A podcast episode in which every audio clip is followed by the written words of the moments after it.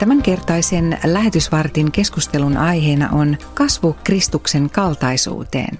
Mitä se on ja miten meistä voisi tulla rohkeampia kristittyjä? Mun muassa näitä kysymyksiä pohtii Kylväjän apulaislähetysjohtaja Hanna Lindberg, jota haastattelee viestintäpäällikkö Mari Turunen. Me ollaan täällä Areopakos tapahtumassa Turussa. Meidän teemana on ollut kasvu Kristuksen kaltaisuuteen ja eilen saimme kuulla Choose for Jesus-järjestön Euroopan työjohtajan Avi Snyderin opetusta hengellisistä juurista. Hanna Lindberg, mikä Avin opetuksessa kolahti sulle? Ehkä hänen niin kuin elämäntarinansa ja sitoutumisensa siihen omaan kutsumukseen ja siihen, mihin Jeesus on hänet kutsunut. Hän on ollut yli 40 vuotta Jeesuksen seuraaja, todistanut hänestä oman kansansa ja myös muiden kansojen parissa. Sellainen niin uskollisuus ja myös samalla ne niin perusasiat. Ei hänellä ollut mitään semmoista kikkailua tai mitään ihme lääkettä tai tekniikkaa, vaan Jeesuksen seuraaminen aitona ja, ja siitä kertominen uskollisesti ja itselle uskollisesti myös. Että hän on hyvin tämmöinen tulisielunen ja, ja kiihtyykin välillä. Ehkä niissä opetuksissa se ei niin selkeästi tullut esille, mutta et voi palaa olla oma itsensä sellaisena kuin on Jeesuksen tähden. Ja siinä uskollisuus. Ja niin kuin luottaa siihen, että se miten Jumala on, on toiminut, niin hän, hän toimii edelleen. Jossain kohtaa tuota opetustaan Aavi totesi, että yhteys Kristukseen saa meidät jakamaan hänestä muille, mutta sitten toisaalta pelko voi olla semmoinen, mikä meidät niin kuin lamauttaa ennen kuin päästäänkään liikkeelle. Tuliko sulla tästä jotain ajatuksia, että miten niitä pelkoja voi voittaa tai ylittää? Hän, hän viittasi rakastumisen omaan vaimoonsa. Et silloin kun sulla on vahva kokemus ja tunne ja vielä sellainen niin positiivinen tunne, niin sä haluat peittää sitä, sä haluat jakaa sen onnesi ja kokemuksesi myös muille ja saada heidät tietämään, mitä sinulla on. Ja tämähän on tuttu vertauskuva suhteessa Jeesukseen ja Jumalaan. Että se, se rakkaus, mitä me Jumalaa ja Jeesusta kohtaan koetaan vastavuoroisesti, niin kyllä se jotain kautta meistä tulee ulos ehkä monella on myös vähän semmoinen niin stereotypinen tai niin kuin liian pieni kuva siitä, että ajattelee, että mun sen rakkauden uskon pitäisi näkyä jollain tietyllä tavalla.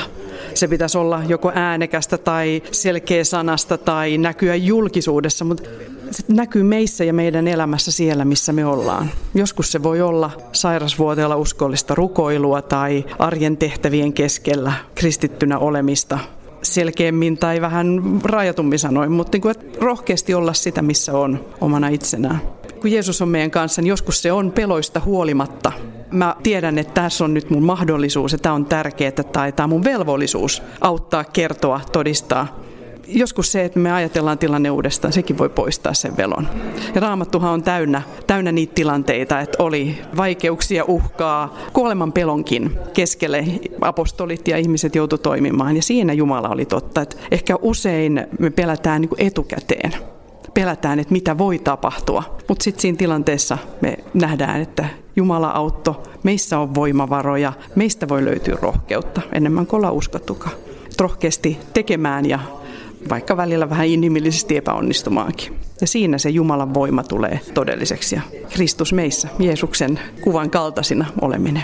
Mä luulen, että yksi semmoinen pelko, minkä aika moni kristitty itsessään tunnistaa, niin kun on se, että haluaisin kertoa Jeesuksesta, ja tämä on mulle aare, haluaisin välittää tätä aaretta mahdollisimman monille ja ehkä jopa niille kaikkein läheisimmillekin ihmisille. Mutta se, mikä sieltä just semmoinen ennakkoon nouseva este on, että apua, jos mä tunkin hylätyksi. Mitä sitten? Miten me rohjetaan siitäkin huolimatta? Mä luulen, että tässäkin varmaan sellainen niin kuin ennakkopelko, tai me luullaan, että meidät hylätään tai meitä ei kuunnella. Se turhaan ehkä vaientaa meitä ihmisillä on yllättävän paljon tarpeita ja haluakin kuulla kun siihen on vain valmiutta. Ja uskon, että monesti, jos ei löydy luontaisesti semmoista rohkeutta, on erityyppinen persoona esimerkiksi, niin rukoilee niiden tilanteen puolesta, että Jumala avaa. Ainakin itse en ole tällainen ihminen, joka helposti lähestyy ihmisiä ja lähtee niin omalotteisesti puhumaan. Mutta sitten niissä tilanteissa, kun suoraan kysytään, niin mikä siinä on vastatessa? Todistamisen tai kertomisen tilanteita voi tulla sitä kautta. Me ollaan siis parhaillaan Areopakos-webinaarissa. Tuolla webinaarissa käytetyllä työskentelyalustalla nousi keskustelua siitä, että ollaanko me rohkeita ja toisaalta miten meistä voisi tulla rohkeampia kristittyjä ihmisillä on paljon kokemuksia, täälläkin kuuli niitä tarinoita, miten Jumala on toiminut niissä erityisellä tavalla. Ja sitten toisella on ollut näkyvämpi ja massoja tavoittavampi rooli ja tehtävä. Harjoitus tekee mestarin, eli antaa Jumalan yllättää itsensä niissä tilanteissa. Ainakin oma kokemus ja moni kirjoitti siitä, että todellisuudessa Jumala toimii paljon enemmän kuin me ehkä kuviteltaisikaan. Ja sitten myös se jakaminen, sen rukoustuen tai keinojen hakeminen yhdessä. Kyllähän ihan semmoisella koulutuksellakin, että vaikka tietää, että näihin asioihin voi vastata näin tai tätä keskustelua voi viedä näin, sekin auttaa rohkeammin tarttumaan niihin tilanteisiin tai pelosta huolimatta toimimaan tilanteessa. Ja voisiko olla niin, joskus tämmöisen viisaan ajatuksen on kuullut, että ennen kuin puhut ihmiselle Jeesuksesta, puhu ensin Jeesukselle tästä ihmisestä. Eli tavallaan niin kuin rukous edellä mihin tahansa, niin, niin silloin se on niin kuin valmisteltua. Ja ehkä itsekin sitten että niin kuin tiedostaa sen, että en ole inhimillisesti omin voimin nyt tässä niin kuin menossa, vaan niin kuin olen jo luovuttanut tämän asian tai tämän ihmisen Jumalan hyvään hoitoon. Usein sanotaan, että hyvin suunniteltu on puoliksi tehty, mutta ehkä tässä tapauksessa voisi sanoa, että hyvin rukoiltu on jo oikeastaan tehty. Kyllähän se siitä nousee sekä minussa kaikki valmiudet, että myös erityisesti sen toisen ihmisen kohdalla. Ihan loistavasti kiteytetty. Kiitos Hanna. Kasvu Kristuksen kaltaisuuteen. Aika iso teema. Minkälaiseen prosessiin tämä webinaari on sinut sysännyt? Joo, nyt ollaan kyllä niin kuin ihan ihmisen identiteetti ja kristity identiteetti ytimessä. Ja siinä on mulla ainakin semmoinen niin kuin jännite, että kun mehän ei olla mitään. Me ollaan Jumalan edessä syntisiä. Meillä ei ole hänellä mitään annettavaa kuin meidän syntisyys. Ja sitten kun me ollaan saatu tehdä se autoas vaihtokauppa, niin sittenhän ei millään ole niin mitään rajaa, koska meissä on, meillä on Kristus ja meillä on Jumalan voima. Kristus meissä saviastiassa niin kuin valtava iankaikkinen kirkkaus. Siinä on se jännite. Se haastehan tässä on, että katonko mä sitä savea, niitä klimppejä, sitä rososuutta, sitä astiaa, vai keskitynkö, näinkö, toiminko, elänkö siitä kirkkaudesta, mikä minussa on. En ole sitä ansainnut, en ole voinut tehdä mitään. Se on sitä Jumalan armoa, että hän asettuu asumaan meissä. Se on semmoinen mysteeri, mitä itse miettii, mitä se tarkoittaa mun elämässä siinä, että mä olen Kristuksen lähettiläs, hänen työtoverinsa, hänen omansa. Kuka tässä oikeasti toimii ja mikä on se meidän suhde.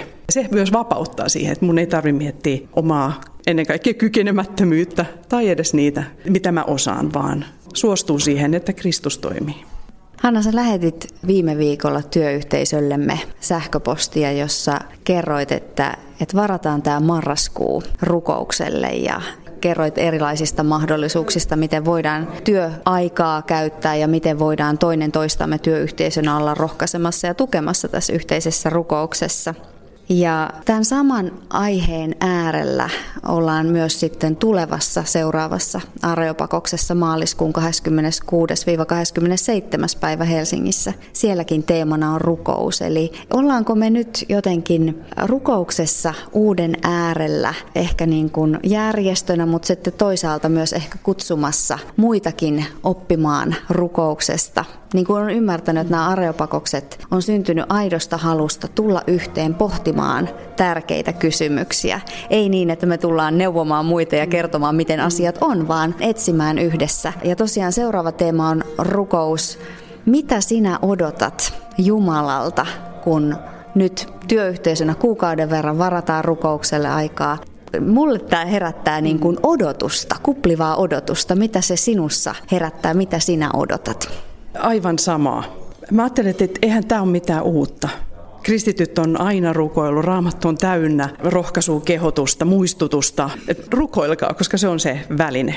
Kylväjässä on aina rukoiltu. Meillä on hyvät esikuvat sieltä, miten on ehkä hiljaisesti ja näkymättömästi, mutta erittäin uskollisesti, niin kuin peräänantamattomasti rukoiltu työn järjestön lähettien puolesta. Siinä mielessä tämä on todella paluuta juurille, alkuun ytimeen. Se on myös mulle niin henkilökohtaisestikin paluuta siihen niin kuin perustaan ja pohjaan. Että on hirveän helppo työn hallinnollisten uudistusten, meilläkin on ollut paljon tässä kehittämistyötä. Se on niin kuin helppo kadottaa jotenkin sinne niin kuin työn ja velvollisuuksien ja suoritusten keskelle. Minä toimin tässä nyt tämän marraskuun rukouskampanjan yhteydessä oikeastaan vaan niin kirjurina ja oman työni puolesta nyt sitten välitin tämän kutsun koko organisaatiolle, että tämä lähti niin kuin elämään eri keskusteluja eri ihmisten kanssa siitä, että me tarvitaan sitä. Me tarvitaan apua, me tarvitaan sitä rukousta, me tarvitaan sitä Jeesuksen tulemista todelliseksi tähän meidän keskelle jotta me voidaan odottaa Jumalalta suuria, niin me halutaan myös hyödyntää sitä välinettä, jonka hän on meille antanut. Me sovittiin, että me rukoillaan marraskuu. Meillä on nettipohja, johon ihmiset voi varata vuoroja kirjoittaa. Ei me olla sitä sinänsä suunniteltu. Ei tässä tehty hallinnollista päätöstä tai printattu mitään, vaan katsotaan. Suostutaan lähtemään sillä tavalla niin samaan vanhaan uudella tavalla ja katsotaan, mitä Jumala tekee. Hän toimii, joten katsotaan, mitä hän nyt tekee tämän kuukauden rukouksen ajan. Siinä Kylväjän viestintäpäällikkö Mari Turunen haastatteli apulaislähetysjohtaja Hanna Lindbergia marraskuun alussa järjestetyssä Areopakos-tapahtumassa. Seuraava Areopakos järjestetään 26-27. maaliskuuta Helsingissä. Ja nyt lähetysteologi Jukka Norvanto jatkaa opetusta raamatun luvuista ja tällä kertaa vuorossa on luku 72. Luku 72 ei ehkä kuulosta kovin tutulta raamatun monien lukujen rinnalla. Silläkin on kuitenkin tuotavanaan kiinnostava viesti meille. Tuo luku mainitaan tilanteessa, jossa Jeesus lähetti seuraajiaan jonkinlaiselle harjoituslähetysmatkalle Israelin kansan keskuuteen julistamaan, että Jumalan valtakunta on tullut lähelle. Luokas kirjoittaa evankeliumissaan luvun 10 alussa näin. Herra valitsi vielä 72 opetuslasta ja lähetti heidät kaksittain edellään jokaiseen kaupunkiin ja kylään, johon hän aikoi itse mennä. Hän sanoi heille, satoa on paljon, mutta sadonkorjaajia vähän. Pyytäkää siis Herraa, jolle sato kuuluu, lähettämään väkeä elonkorjuuseen. Menkää, minä lähetän teidät kuin lampaat susien keskelle. Sen lisäksi, että Jeesus valitsi 12 opetuslasta olemaan jatkuvasti lähellään, hän valitsi vielä 72 henkeä kiertämään Israelin kylissä ja kaupungeissa ja julistamaan niille, että Jumalan valtakunta on tullut lähelle. Näin he valmistivat näitä paikkakuntia Jeesuksen tulolle. Jeesuksen lähettämien lähettiläiden määrä oli siis 72, eikä tämä lukumäärä ollut sattumaa. Jeesus on näitä aivan ilmeisesti ajatellut sitä, mitä ensimmäisen Mooseksen kirjan luvussa 10 sanotaan. Sinään kerrotaan Noan poikien jälkeläisistä ja näistä polveutuvista kansoista. Jeesuksen aikana laajassa käytössä olleessa vanhan testamentin kraikannoksessa Septuagintassa näiden kansojen lukumääräksi ilmoitetaan juuri 72. Mooseksen kirjan viestiä siis on, että kaikki ihmiset ovat sukua toisilleen. Jeesus siis valitsi 72 seuraajansa muistuttamaan meitäkin niiden kansojen lukumäärästä, joista raamatun mukaan maailman nykyiset kansat polveutuvat. Näin Jeesus ajatteli koko maailmaa kouluttaessaan seuraajiaan evankeliumin levittämiseen. Evankeliumi on tarkoitettu kaikille, eikä meillä suomalaisillakaan ole mitään oikeutta rajoittaa evankeliumin välittämistä eteenpäin. Lopultakin jokaisella ihmisellä on oikeus kuulla, että hänenkin syntinsä on sovitettu. Luku 72 muistuttaa näin meille siitä, että tämän maan päällä kaikilla kansoilla, kaikilla ihmisillä on oikeus kuulla ikuisen elämän tuova sanoma Herrasta Jeesuksesta. Ja kaikkein ihmeellisintä on se, että tätä elämän sanomaa voivat syntiset ihmiset välittää toisille syntisille ihmisille. Siinä sanomassa ei ole kysymys ihmisen mielipiteistä tai ajatuksista, vaan ihmiseksi tulleen Jumalan sanasta, joka voittaa synnin, kuoleman ja pimeyden voimien mahdin.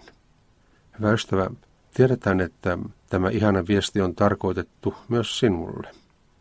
Tässäkin hetkessä sinulla on Herran Jeesuksen nimessä ja veressä lupa uskoa anteeksi annetuksi kaikki se, mistä omatuntosi sinua muistuttaa. Sillä vapahtajamme ristin kuolema on niin sinun kuin minunkin syntiäni suurempi. Siitä jokainen sunnuntai-päiväkin on muistutuksena. Sillä sunnuntai on ylösnousemuksen, kuoleman voittamisen ja siksi myös vapautuksen sanoman päivä. Sitä ilosta uutista vapaudesta vapahtaja on lähettänyt karistitut viemään kaikkien kansojen keskuuteen.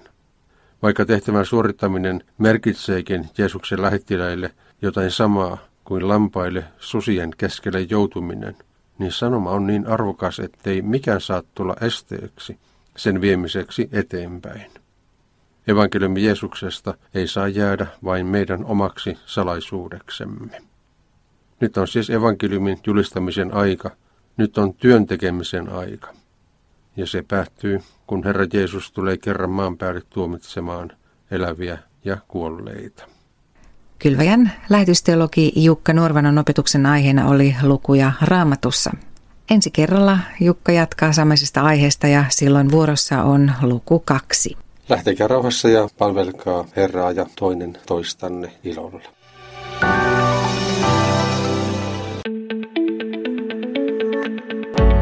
Kiinnostuitko lähetystyöstä? Haluaisitko hypätä syvemmälle? Liity työntekijämme säännölliseksi tukijaksi. Se onnistuu kätevästi Kylväjän kotisivujen Liity ja tilaa lomakkeen kautta. Saat työstä henkilökohtaiset ja ajantasaiset kuulumiset sekä rukousaiheita. Lisätietoa osoitteesta kylvaja.fi. Rukoustyömme puolesta on valtava voimavara.